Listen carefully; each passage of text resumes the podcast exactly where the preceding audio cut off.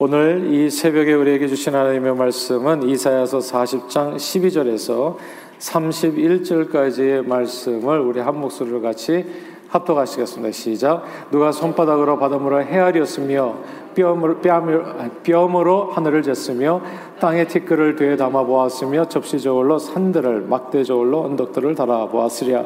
누가 여호와의 영을 지도하였으며 그의 모사가 되어 그를 가르쳤으랴? 그가 누구와 더불어 의논하셨으며 누가 그를 교훈하였으며 그에게 정의의 길로 가르쳤으며 지식을 가르쳤으며 통달의 도를 보여주었느냐?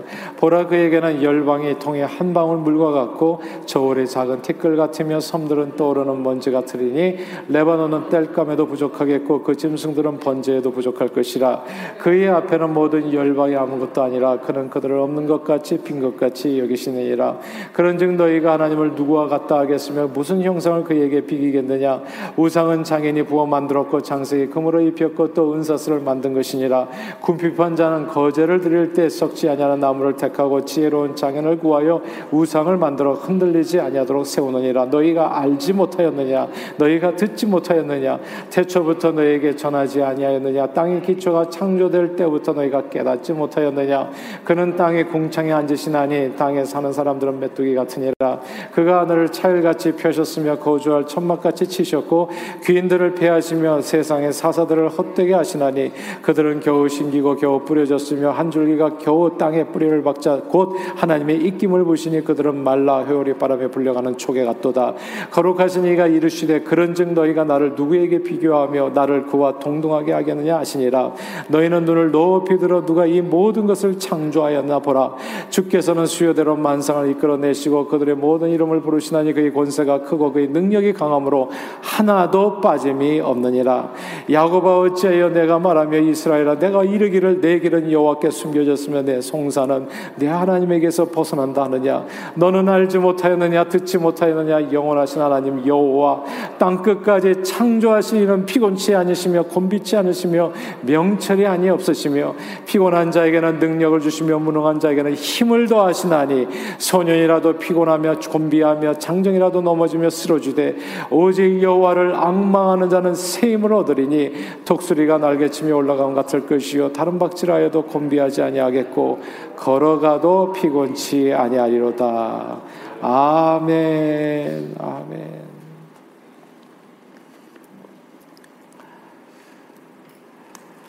아, 지난 6월 초 어, 전라도 광주에서 왕복 6차선 도로 정류장에 정차 중이었던 시내버스역 건물이 갑자기 무너졌잖아요. 그래서 아홉 명이 졸지에 아, 유명을 달리하고 또 여덟 명이 부상한 일이 벌어졌습니다. 사 망한 분 가운데에는 60대 아, 여자 승객분이 계셨는데 사망 직전에 아들과 통화하면서 엄마가 곧, 도타, 곧 도착하니까 만나자. 이렇게 말했던 사연이 밝혀져서 정말 주변 사람들은 모두 이제 참 안타깝게 했습니다. 이런 일은 왜 일어날까요, 여러분? 또 이런 일이 일어나면 여러분들은 어떤 생각이 제일 먼저 드세요? 아, 그리고 지난달 24일에 미국 플로리다에서 12층 아파트가 갑자기 무너져서 사망과 실종을 포함해 거의 150명 정도가 갑자기 아, 재난을 또 당했습니다. 아, 유가족들 위해 하나님의 깊은 위로하심이 함께 하시기를 바라고 아직도 실종자 수가 적지 않은데 이게 실종이 정말 큰 고통을 준다고 하더라고요. 정말 모두가 최선을 다해서 선한 마무리가 잘 이루어질 수 있게 되기를 또 기도합니다. 우리가 이렇게 갑작스러운 재난을 우리가 원치 않은 때 일어날 때가 있거든요. 무고한 사람들이 피해를 이렇게 입는 것을 보게 되면 정말 제일 먼저 떠오르는 생각, 물론 하나님 없는 사람도 이런저런 생각들이 떠오르겠지만 우리 마음속에 이런 질문이 들 때가 있잖아요. 과연 하나님께서 살아계신가? 언뜻 언뜻 물론 이런 의심을 해서는 절대 안 되겠지만 그런 순간들이 우리 마음에 들 때가 있다는 겁니다. 아, 수년 전 레오니아에서 복음을 전하다가 만난 미국 할아버지 한 분이 계셨는데 그분은 나인 원론 사태 이후로 신앙을 버렸다고 했습니다. 무고한 시민들이 갑자기 무려 2,900명이 넘었죠. 거의 3,000명이나 테러로 죽었는데 만약 선하고 의로우신 하나님이 계시다면 이런 참사가 왜 벌어졌는가? 자기는 이해할 수가 없다는 거예요. 하나님이 틀림없이 없다는 거죠. 만약에 있다면 그런 하나님을 믿고 싶지 않다는 거예요. 그냥 이렇게 죽어가는 사람들을 그냥 외면하고 돌아보지도 않고 그냥 눈을 감아버리는 하나님은 그게 어떤 하나님이겠냐. 그런 잔인한 하나님은 저는 믿고 싶지 않다라고 하는 그런 이야기였습니다. 때로 인생을 살면서 이해하기 힘든 괴로운 일들을 만나게 되면 이렇게 이제 몇 가지 질문들이 마음에 떠오르게 됩니다. 첫째, 하나님은 정말 살아계신가? 그리고 둘째, 그 하나님이 살아계시다면 왜 아무 일도 안 하시는가? 이렇게 무고한 생명들이 죽어갈 때 왜 아무 일도 안 하시는가? 그러면서 살짝 드는 생각이 혹시 하나님이 능력이 없는 하나님은 아닌가? 진짜 무능한 그냥 하나님이라는 모양만 있고 정말 우리가 믿는 하나님 이게 전능하신 분 맞아? 질문이 될 때가 있어. 혹은 하나님의 전능하신데 내게 이런 불행이 있었다면 그럼 하나님이 나를 버리셨나? 이런 생각들이 들어가는 거죠. 이런 여러 가지 생각들이 있는 겁니다. 바로 이런 생각들이 오늘 본문에 이사, 이사야를 통해서 주어지는 메시지를 받았던 이스라엘 백성들의 마음에 들었던 생각들이에요. 이사야 선지자의 예언대로 남유다 왕국은 바벨론 제국의 멸망을 당했습니다. 근데 바벨론 제국은 기원전 605년부터 1차, 2차, 3차 한 번만 괴롭힌 게 아니에요. 한 번, 두 번, 세 번에 걸쳐서 남유다 백성들을 포로로 끌고 가면서 참 유린했어요.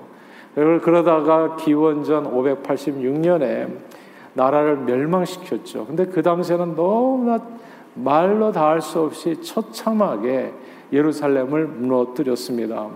자, 예루살렘 유다 마지막 왕이 누군가요? 시드기야 왕이잖아요. 시드기야 왕 딱 잡아가지고 그 왕의 목전 앞에서 두 아들을 죽였어요. 그러니까 이게 살아 생전에 아들이 아들들이 자기 앞에서 죽는 모습을 이 시드기야 왕이 본 겁니다. 그리고 그 두 눈을 다 보게 한 다음에 그 눈을 뽑았죠. 그리고 사슬에 매어서 바벨론에 끌고 가서 감옥에서 죽였습니다. 그러니까 이게 마지막 너무나 처참한 거예요. 예루살렘의 모든 집들을 다 불태 모든 집들을 다 불태워 버렸고 다 성벽을 헐어 버렸고 성전 기물들을 약탈했고 대부분의 지도자들이 살해당했습니다.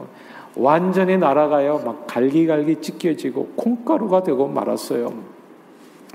이게 이제 이스라엘 유다 백성들에게 참 이해가 안 되는 일이에요. 어떻게 이런 이건 뭐 플로리다 아파트 무너진 정도가 아니죠.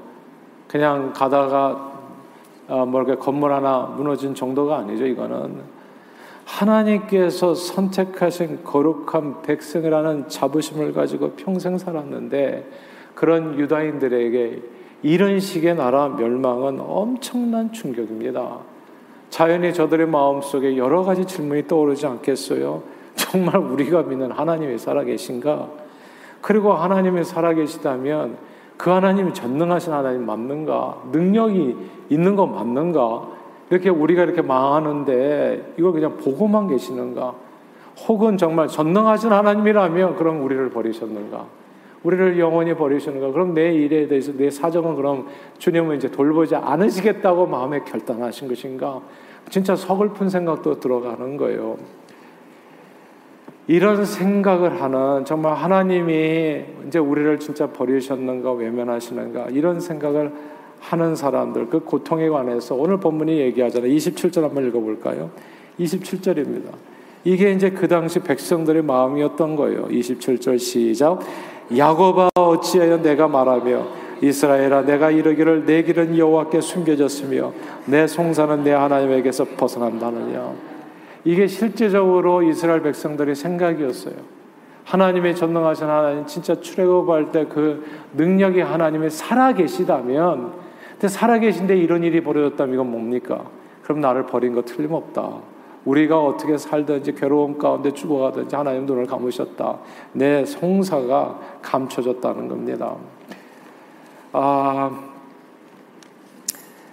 인생을 살다 보면 나만 힘들게 느껴지는 순간들이 있습니다.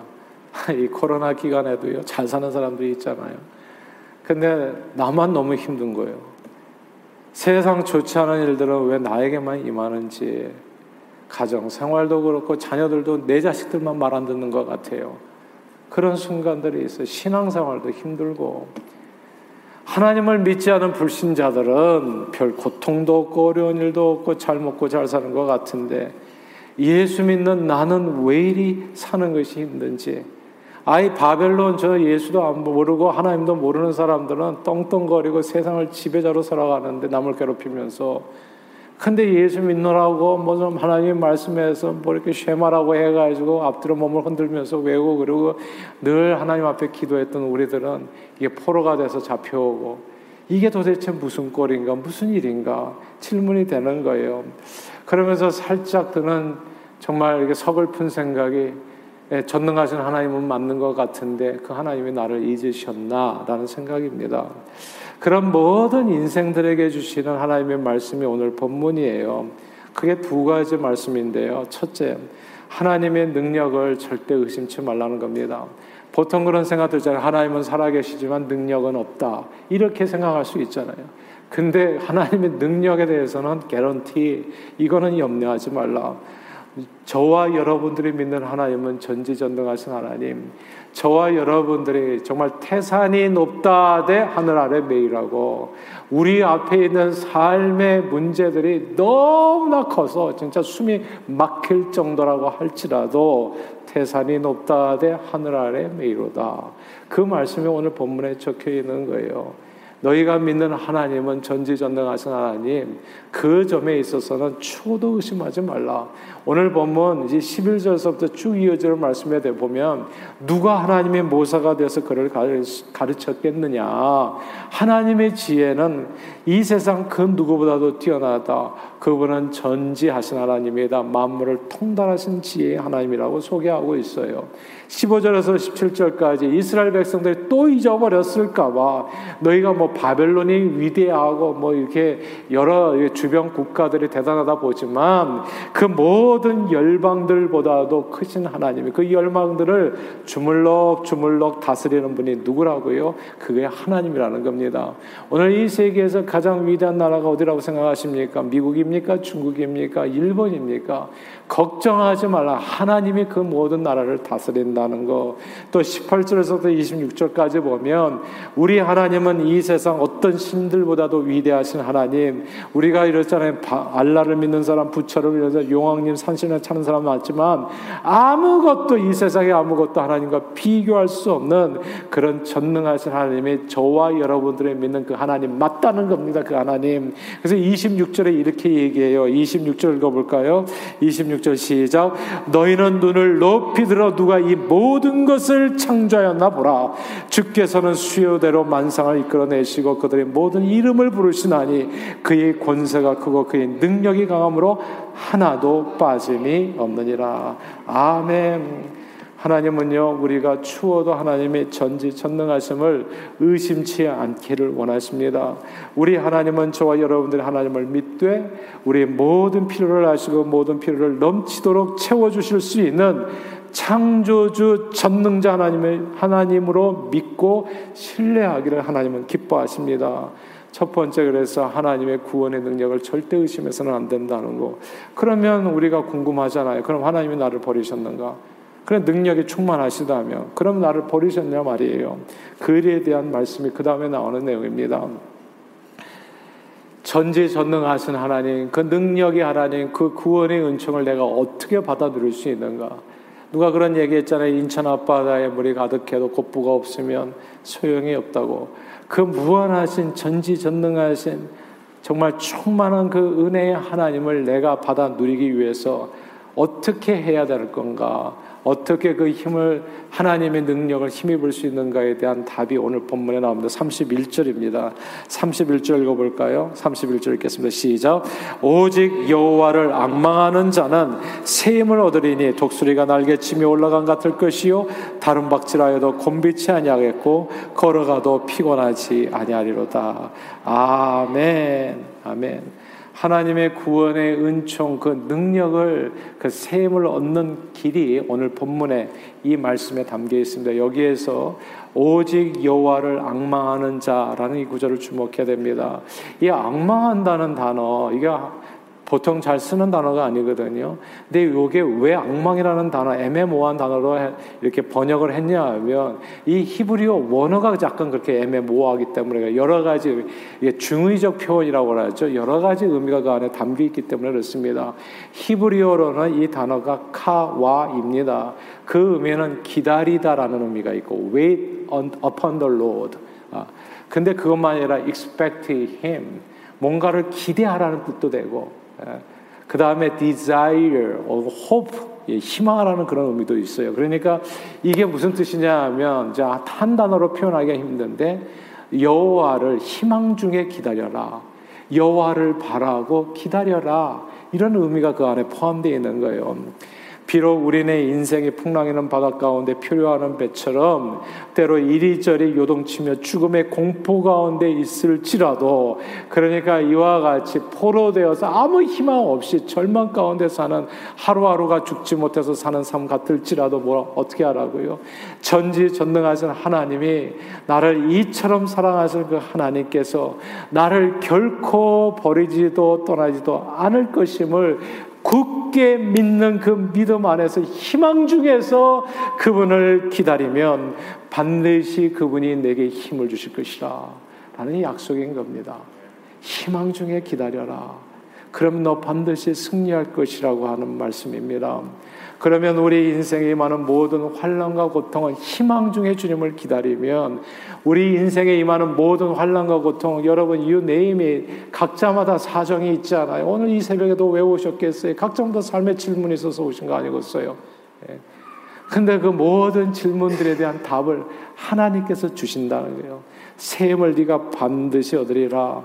내게 임하는 모든 환란과 고통과 어려움은 다 믿음의 시연으로 변해서 정금같이 나오게 되는 연단의 과정이 되어진다는 것. 성경의 모든 인물들이 다 그와 같이 여호와를 악망해서 희망 중에 기다려서 승리했습니다. 루시라는 인물을 아실 거예요. 시어머니 나오미 옆에서 정말 세 과부가 한때 같이 살 다 남편들이 죽어버렸잖아요. 이런 완전히 절망적인 상황 속에서 이 롯은 하나님을 악망했습니다. 어머니 하나님이 나의 하나님이 될 거예요. 걱정하지 마세요. 주님을 끝까지 바라봤다고 주를 악망하는 자 세임을 얻으리라. 독수리 날개 치며 올라갈 것이다. 끝까지 선하신 주님에 대한 믿음. 주님은 나를 이처럼 사랑하사 버리지도 않고 떠나지도 않을 것이라는 확신. 그 믿음 가운데 추워도 의심하지 않고 흔들리지 아니하고 주님을 붙들고 바라고 기대하고 소망하고 기다렸을 때 하나님께서 전능하신 하나님께서 그 룻의 모든 문제를 삶의 문제를 해결해 주시고 다윗 왕의 증조가 되는 축복으로 역사해 주셨던 겁니다. 사랑하는 여러분, 욥의 스토리를 아실 거예요. 하루아침에 집안이 망하는 고통을 당했지요. 여호와를 악망했습니다. 악망했어요, 진짜. 희망 중에 기다렸다고요. 절망적인 상황 속에서도 여호와께 희망을 두고 그렇게 기다렸을 때 그 이전에 받은 축복과는 비교할 수 없는 하나님의 은혜를 잊게 됩니다. 저는 저와 여러분들이 오늘 이 아침에 여호와를 악망하게 되기를 주님 이름으로 축원합니다. 여호와를 늘 희망 중에 기다릴 수 있게 되기를 하나님의 은혜 안에 거하시기를 바래요. 때로 환경과 여러 가지 사건과 사고들이 우리 마음을 흔들 때가 있어요. 사건과 사고뿐만입니까? 때로는 주변 사람들이 이런저런 말로 우리를 낙심케 할 때가 있어요. 그러나 사람을 보고 세상을 보면 항상 낙심이 될 수밖에 없습니다. 그러나 우리 하나님 주님을 볼 때 우리 마음에는 기쁨이 넘치게 되는 거예요. 때로 여러 가지 일들이 우리 마음에 여러 가지 생각들 갖게 하나님이 정말 살아계신가? 그리고 하나님이 내가 믿는 하나님 진짜 능력이 있는가? 능력이 있다면 왜 나를 외면하시는가? 이런 질문들 그래서 서글픈 생각이 들 때가 있다고 할지라도 오늘 본문이 사랑하는 여러분 저와 여러분들의 삶을 붙들어 승리케 하기를 저는 소원합니다. 오직 여호와를 악망하는 자, 희망 중에 여호와를 기다리는 자는 새 힘을 얻습니다. 그리고 독수리 날개침이 올라간 같이 반드시 승리하게 될 줄로 믿습니다. 그렇게 포로되었던 유대인들이 보세요. 오늘 본문 말씀을 듣고서 희망 중에 주님을 기다렸던 유대인들이 나라를 되시 되찾았습니다. 나라를 되시 되찾았어요. 예루살렘 성적인 성벽이 재건되었고 성전이 다시 세워졌습니다. 사랑하는 여러분, 그러므로 오늘도 오직 주님을 악망함으로 희망 중에 기다리심으로 승리하는 저와 여러분들이 다 되시기를 주님 이름으로 축원합니다. 기도하겠습니다. 사랑하는 주님, 감사합니다. 오늘 이 아침에 우리의 삶을 토로하며 주님을 희망 중에 기다립니다. 각자에게 어떤 삶의 문제와 도전들이 있는지는 알 수 없지만 절대 낙심하지 않게 해주시고 좌절하거나 절망하지 않게 해주시고 태산이 높다 내 하늘 아래 메이로다라는 사실 기억하고 내 삶이 그 어떤 큰 문제보다 더 크신 주님 내가 믿는 하나님은 시시한 하나님이 아니라 전지전능하신 하나님 열국을 주무르는 하나님이라는 거 만물을 다 수요대로 만상을 창조하신 분 하나도 빠짐 없이 지금까지 다스리시는 하나님이라는 사실을 굳게 믿음으로써 그 하나님이 나를 이처럼 사랑하사 내 모든 사연 다 아시고 주님의 때에 응답해 주실 줄 확신하는 그 믿음 가운데 희망 중에 기다려 오늘도 예수 이름으로 승리하는 하나님의 권속들이 다 되어지도록 축복해 주옵소서 예수 그리스도 이름으로 간절히 기도하옵나이다. 아멘.